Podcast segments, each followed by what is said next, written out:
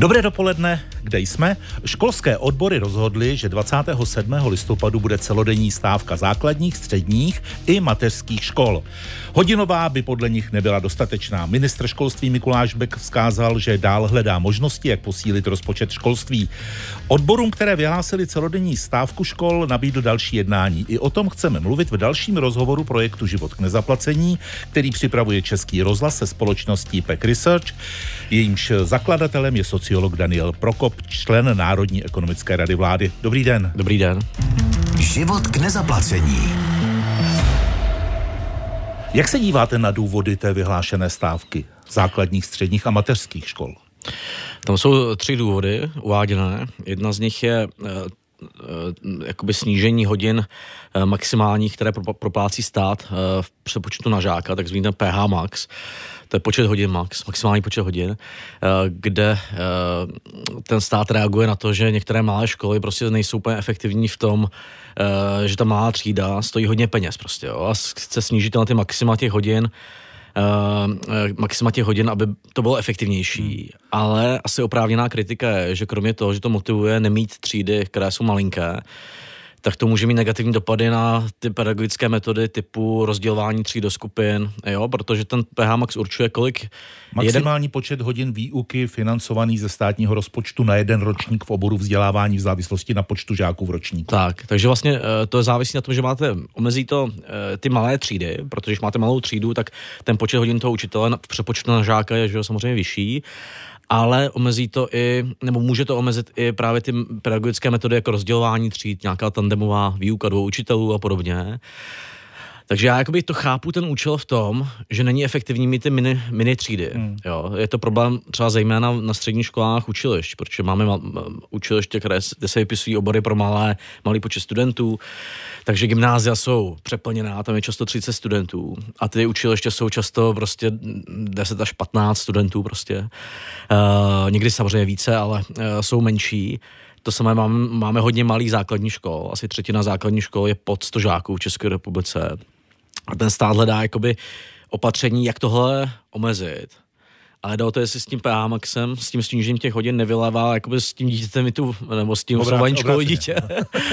v tom, že jakoby tím omezí eh, to, co většina lidí, kteří dělají pedagogiku, považuje za pozitivní. Eh, hmm. Právě jakoby nějakou skupinovou výuku, eh, více učitelů, tandemovou a podobně. Takže, Ale tohle se týká základních a středních škol, těch mateřských asi ne, nebo ano? Mateřských ten PH Max taky existuje, ale v tom podkladu myslím, že by se neměl hmm. měnit. Jo? Takže jako já chápu ten záměr u tohohle, nejsem si jistý, jestli to opatření e, nejde udělat lépe, nebo vysvětlit lépe prostě, jo. E, tak, takže e, je, to, je to nějakým jako designu, aby to nebylo poškozující pro tu výuku. Jedním z těch druhých motivů hmm. ke stávce je takzvaná parametrizace asistentů. Dodejme jenom, že nově by základním školám asistenty už nedoporučovala poradenská zařízení, ale školy by je dostávaly spíš automaticky, jestli jsem to dobře pochopil, podle celkového počtu žáků, kteří do dané školy chodí. Co by to přineslo? Tak teďka je ten systém tak, že, že ta škola, eh, když má dítě, které má nějaké speciální potřeby, buď to prostě třeba autismus nebo nějakou, nějaké znevýhodnění, nebo je třeba i sociálně, kulturně znevýhodněno, protože je z nějakých prostě velmi chudých rodin, tak eh, si nechá udělat tu diagnózu v těch poradnách a na to jde jako podporné opatření ten asistent, jo. Hmm. Což je dost jako administrativně náročný proces, protože zejména u těch sociálních znevýhodnění to prostě ví ty školy, že to dítě je subitovny a podobně jo, a potřebuje nějakou podporu. Takže já jsem jakoby uh, podpůrce toho, aby se to trochu zjednodušilo. Nejsem jistý, jestli se to dá nahradit u těch jako diagnóz, kde potřebujete fakt jako expertízu uh, uh, tu zdravotní. Jo. Oni kritici namítají, že o asistenty přijdou ty školy, které je nejvíc potřebují, pokud tak. by to takhle bylo. A teďka, jakoby, abych tu částí obhajoby, je pravda, že v těch asistentech je dost jako nepořádek v tom, že když my sledujeme eh, obce s rozšířenou působností, ty mikroregiony, tak jsou některé, kde je třeba 140 dětí na asistenta, nebo 130, hmm. takže těch asistentů málo v průměru. A některé, kde je třeba 20-30 uh, eh, dětí na asistenta, takže jich je tam v průměru na žáky čtyřikrát tolik. Uh, není úplně jasné, jak s nimi pracovat, je to ta administrativně náročné, hodně nerovnoměrné ty kapacity. Takže nějaká takováhle parametrizace, třeba určit maxima, uh, kolik těch asistentů tam může být v té škole, Podle mě dává smysl. Nejsem jistý, jestli se tím dá u těch dětí s, eh, tím vážný, s těmi vážnými uh, poruchami nahrazovat ta diagnóza. V té parametrizaci teda je, že ten počet těch asistentů by se odvíjel i od toho, kolik dětí v té škole hmm. má ten, tř, uh, myslím, třetí, čtvrtý, pátý stupeň toho znevýhodnění. Takže ten systém na to nějak reaguje. Ale teďka moje největší výtka k tomu, ty jsou dvě, uh, k té parametrizaci. My jsme dělali pro to uh, výzkum, který ukazuje, že mnohem větší poptávku po těch asistentech mají školy, kde jsou, kde je hodně znevýhodněných žáků sociálně. Jo. A to v té parametrizaci není. Že by větší, že by třeba uh, byl nějaký přípočet za ty hmm. sociálně znevýhodněné žáky. Tam to zohledňuje počet žáků v podstatě jenom a ty děti v tom třetím, čtvrtém, pátém stupni znevýhodnění uh, zdravotního. Jo. Což je problém, protože samozřejmě Uh, jakoby, když se to udělá špatně, ta parametrizace, tak to může vést k tomu, že někde jich mají až moc, když tam nemají ty uh, znevýhodněné děti a někde jim budou chybět v těch znevýhodněných školách. A naopak to bude motivovat k tomu, aby se, se skupovali ty asistenti a ty znevýhodněné děti do nějakých škol, kde třeba mají právě jakoby tu kapacitu díky tomu, že to mají ty znevýhodněné děti přes ten třetí, čtvrtý, pátý stupeň. Jo. Měl by tam i v té parametrizaci, abych to zjednodušil, zohledněno, že ten nárok na ty asistenty mají větší školy, kde mají sociálně a kulturně znevýhodněné žáky. Jo. To tam zatím není. A druhý ten problém je, že uh, se musíte určit, jestli tím cílem je zastavit růst nákladů na ty asistenty. To bych pochopil. A nebo ho snížit, ty náklady hmm. na ty asistenty. Jo. Já bych spíš preferoval zastavit růst, než snižovat ty náklady, než to hodně omezovat. Jo. Takže podle mě parametrizace, systém udělal v tom je v pořádku. Mělo by to víc zohledňovat sociální znevýhodnění té školy. E, to, jak jsou předěláváni ti asistenti. A cílem by mělo být jakoby s nimi lépe pracovat a rovnoměrně rozložit, ne tím šetřit. Jakoby, jo. A dát jim možná i nějakou hmm. sociální jistotu, třeba smlouvu na dobu neurčitou, což by šlo v případě, že by ten ředitel školy dostal vlastně jistý budget eh, podle těchto parametrů a mohl už by si s tím hrát. Tak a k tomu, je, k tomu jsou ty parametrizace dobré, jo? protože nevýhoda v tom, česk, v tom českém vzdělávání je to, že když ty profese jako asistenti a jako, uh, ale i školní psycholog, jo, tak asistent je dneska dělaný přes ta individuální podporná opatření, přes ty diagnózy. A školní psycholog, ten eh, na to ty školy většinou čerpají peníze přes dotace, které mají třeba na rok. Jo. A tyhle pozice jsou strašně nestabilní teda, eh, z hlediska toho, že neposkytují tu jistotu, jak říkáte. A proto taky tam nikdo, zejména třeba těch školních psychologů, jako nehrne úplně, hmm. jo, aby to dělal. Když ani neví, jestli to bude dělat rok, nebo pět let, deset let. A teda. Takže jakoby eh, v tom je ta parametrizace dobrá, že může poskytovat nějakou jistotu té škole, že tam bude mít ty pozice uh, dlouhodobě. A dalším důvodem ke stávce uvádějí její organizátoři to, že ministerstvo chce snížit počet nepedagogických pracovníků. Ministerstvo říká, že bude škrtat ta neobsazená místa, ale ono se to zjednodušuje, kdo bude v těch školách a školkách vařit. Tak, ty, eh, ty nepe, ta, ta nepedagogická místa to jsou kuchařky, kuchařci, školníci, zpráva budov a podobně. Tam je dneska, takže zase jakoby chápu, proč to ministerstvo dělá, ale nejsem si jistý, jestli to je uděláno správným způsobem a dostatečně jako vysvětleno. Protože dneska ten systém, že každá škola dostává peníze na uh, třeba kuchařky, které tam vaří, není úplně efektivní v tom, že nemotivuje uh, ty školy třeba tu jídelnu spojit a dělat to efektivně, hmm. když jsou ty malé školy. Takže chápu, Kdyby tak se... kdy je problém sehnat za ty peníze kuchařku. Tak, to... oni berou taky čo, prostě 20 tisíc, jako, nebo to možná i méně občas. Jo. Takže uh, jakoby podle mě musíme hledat nějaký systém, aby ty školy a, a zřizovatele, menší obce spolupracovali na tom, aby měli jako jednu jídelnu a rozváželi ty obědy, aby tam ty kuchařky nebrali 19 tisíc teda, jo, aby byly solidně placené, aby ten systém byl efektivnější, aby jako nebyl tak fragmentovaný. To ministerstvo chce sebrat, pokud to chápu, část těch peněz e, těm školám a dát to naopak obcím, aby to platili ty obce a byly motivovány k tomu, že e, právě propojí ty služby mezi těmi školami. Hmm. Jo ale není vůbec jasné, jak to je teda naplánované mě a zároveň jakoby eh, s tím není ten apel, že by ty kuchařky neměly brát tak mizerné platy. Jo. Takže jako zase je to taková věc, kde je třeba řeš, hledat nějaké řešení, protože systém, že jako každá škola bude mít uh, uh, vlastní jídelnu, v tom systému českých malých škol není udržitelný, jo. Ale uh, nevím, jestli to jako takhle, ten způsob je správný, jo, prostě, no. no a ještě jednu věc, jsou to věci, všechny ty tři, které se nějak musí probrat s tou uh, i s těmi odbory prostě, jo. E, není podle mě dobré tam jako rychle se snažit to prosadit bez toho vysvětlení, jako. Říká sociolog Daniel Prokop. Život k nezaplacení. Unikátní projekt radiožurnálu do složitých ekonomických časů. Jako červená nit se táhne naším společným projektem téma vzdělávání. E, mnozí se letos užili s přijímacími zkouškami, silný populační ročník, složitý proces. E, ten by měla zjednodušit elektronická přihláška. Žáci si budou moci vybírat místo dvou škol tři. Prioritní řazení škol by pak mělo umožnit e, jakýsi automatický zápis přijatých do škol. Mělo by také zmizet nebo minimalizovat se takové to chaotické období, hmm. které je do druhého, ve druhém kole, kdy žáci, kteří nejsou zapsaní v tom prvním kole, se hlásí na uvolněná místa. Pojďme vysvětlit některé pojmy, Danieli. Co je to párovací mechanismus? Tak to je mechanismus, který uh, jako udělá nějaké optimální, uh, jako dobré propojení toho žáka s tou školou. Dejme tomu, když se přihlásíte na tři školy, uděláte z toho třeba poz, jako uděláte nějaký počet bodů, tak na kterou z těch tří škol se máte dostat, jo, podle hmm. těch bodů. A tam je spousta systémů, které to nějak řeší. A teďka vyšla studie think tanku IDEA, který navrhuje jeden systém, je to obrovsky složité a na vysvětlení, ale vlastně na, jako ten systém by měl zaručit to, je to takový systém odloženého přijetí, že se na ty školy, eh, že nebudete muset strategizovat, že se nebudete hlásit na horší školu, protože budete mít větší šanci, že se tam dostanete. Hmm. No.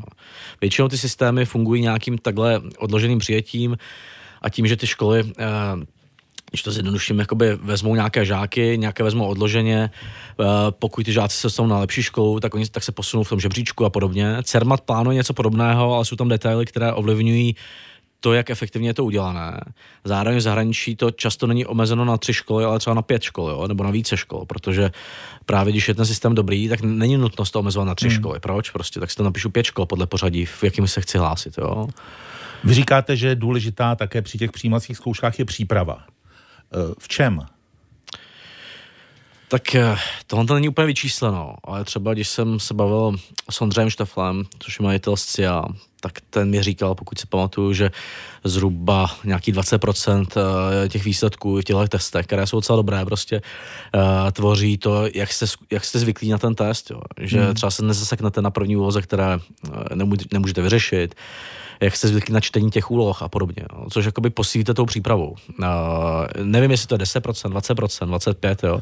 To je nějakou... Jako něco, jako když děláte testy v autoškole. Tak, tak, tak jako takhle. Testy v autoškole jsou tak podle mě Uh, tak memorovací a tak, uh, že to je dokonce o tom, že si zapamatujete tu otázku. Hmm. Jo? Ty testy CERMATu jsou lepší prostě než testy v autoškole, ale stejně, uh, stejně uh, jako hraje roli to, uh, že jste zvyklí na to vyplňování, že nejste ve stresu, uh, že umíte číst ty, ty, ty úlohy a podobně. Takže ta příprava hraje roli.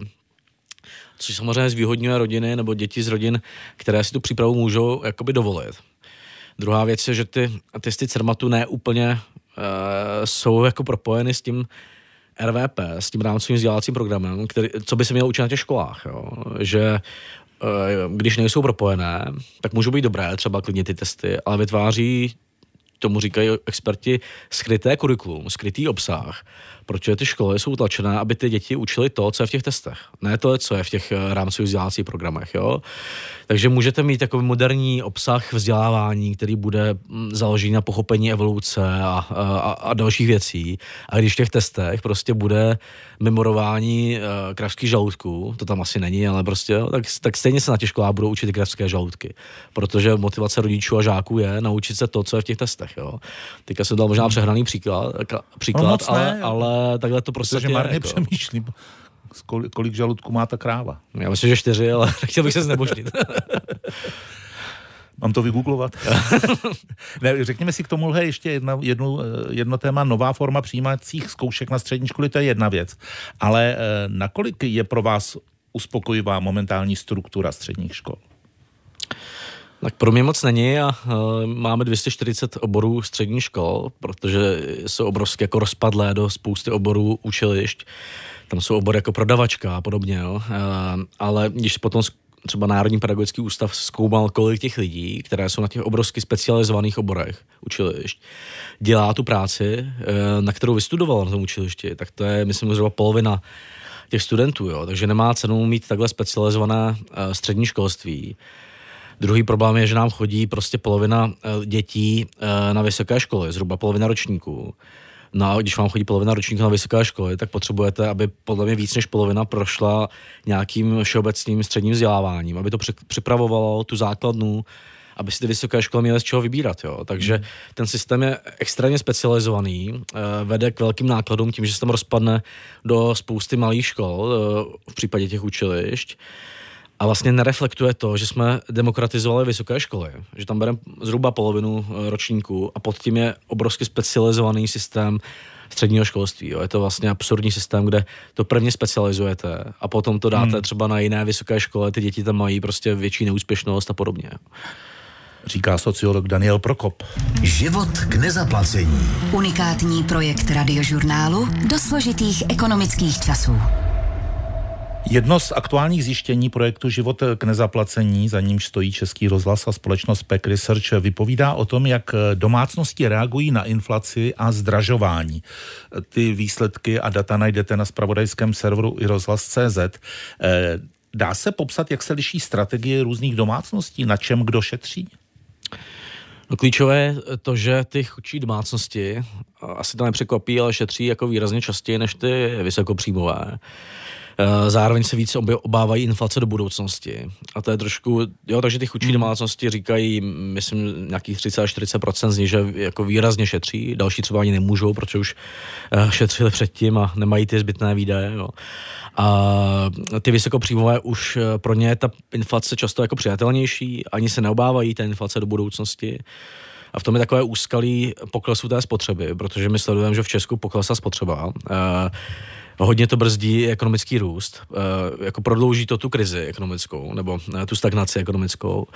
No a problém je v tom, že to eh, jako vychází ze dvou zdrojů. Jednak, že část těch domácností z té spodní poloviny, hlavně spodní poloviny domácností s dětmi, tak vlastně jako už negeneruje úspory a musí šetřit, díky tomu, že jí kresly ty, ty, ty reálné, re, výše těch příjmů reálná. No a druhá věc je, že i ty lidé, kteří jsou kolem té poloviny nebo těsně nad ní, se bojí té inflace do budoucnosti. To jsou ty inflační očekávání. Jo. A teďka, co s tím může dělat vláda? Podle mě jako udělat ty reformy tak, aby pomohly příjmově té spodní polovině, aby tam uvolnili tu možnost jakoby utrácet. A za druhé být trošku jasnější v některých politikách, třeba když vezmeme ty dohody o provedení práce, jo, tak to vyvolává takovou nejistotu v tom, jestli vlastně budou použitelné nebo ne. Uh, ceny energií, uh, jak tam teďka, že ta regulovaná cena hmm. energií, to bylo jasné asi měsíce dopředu, že se bude zvyšovat, tak být trošku jakoby dopředu avizovat, jak se budou ty ceny měnit a podobně, aby tam nevznikla panika těch domácností, aby negenerovaly úspory zbytečně prostě. Tohle jsou ty hrozby, které tedy podle těch dat, která máme od vás, vnímají čeští občané nejsilněji?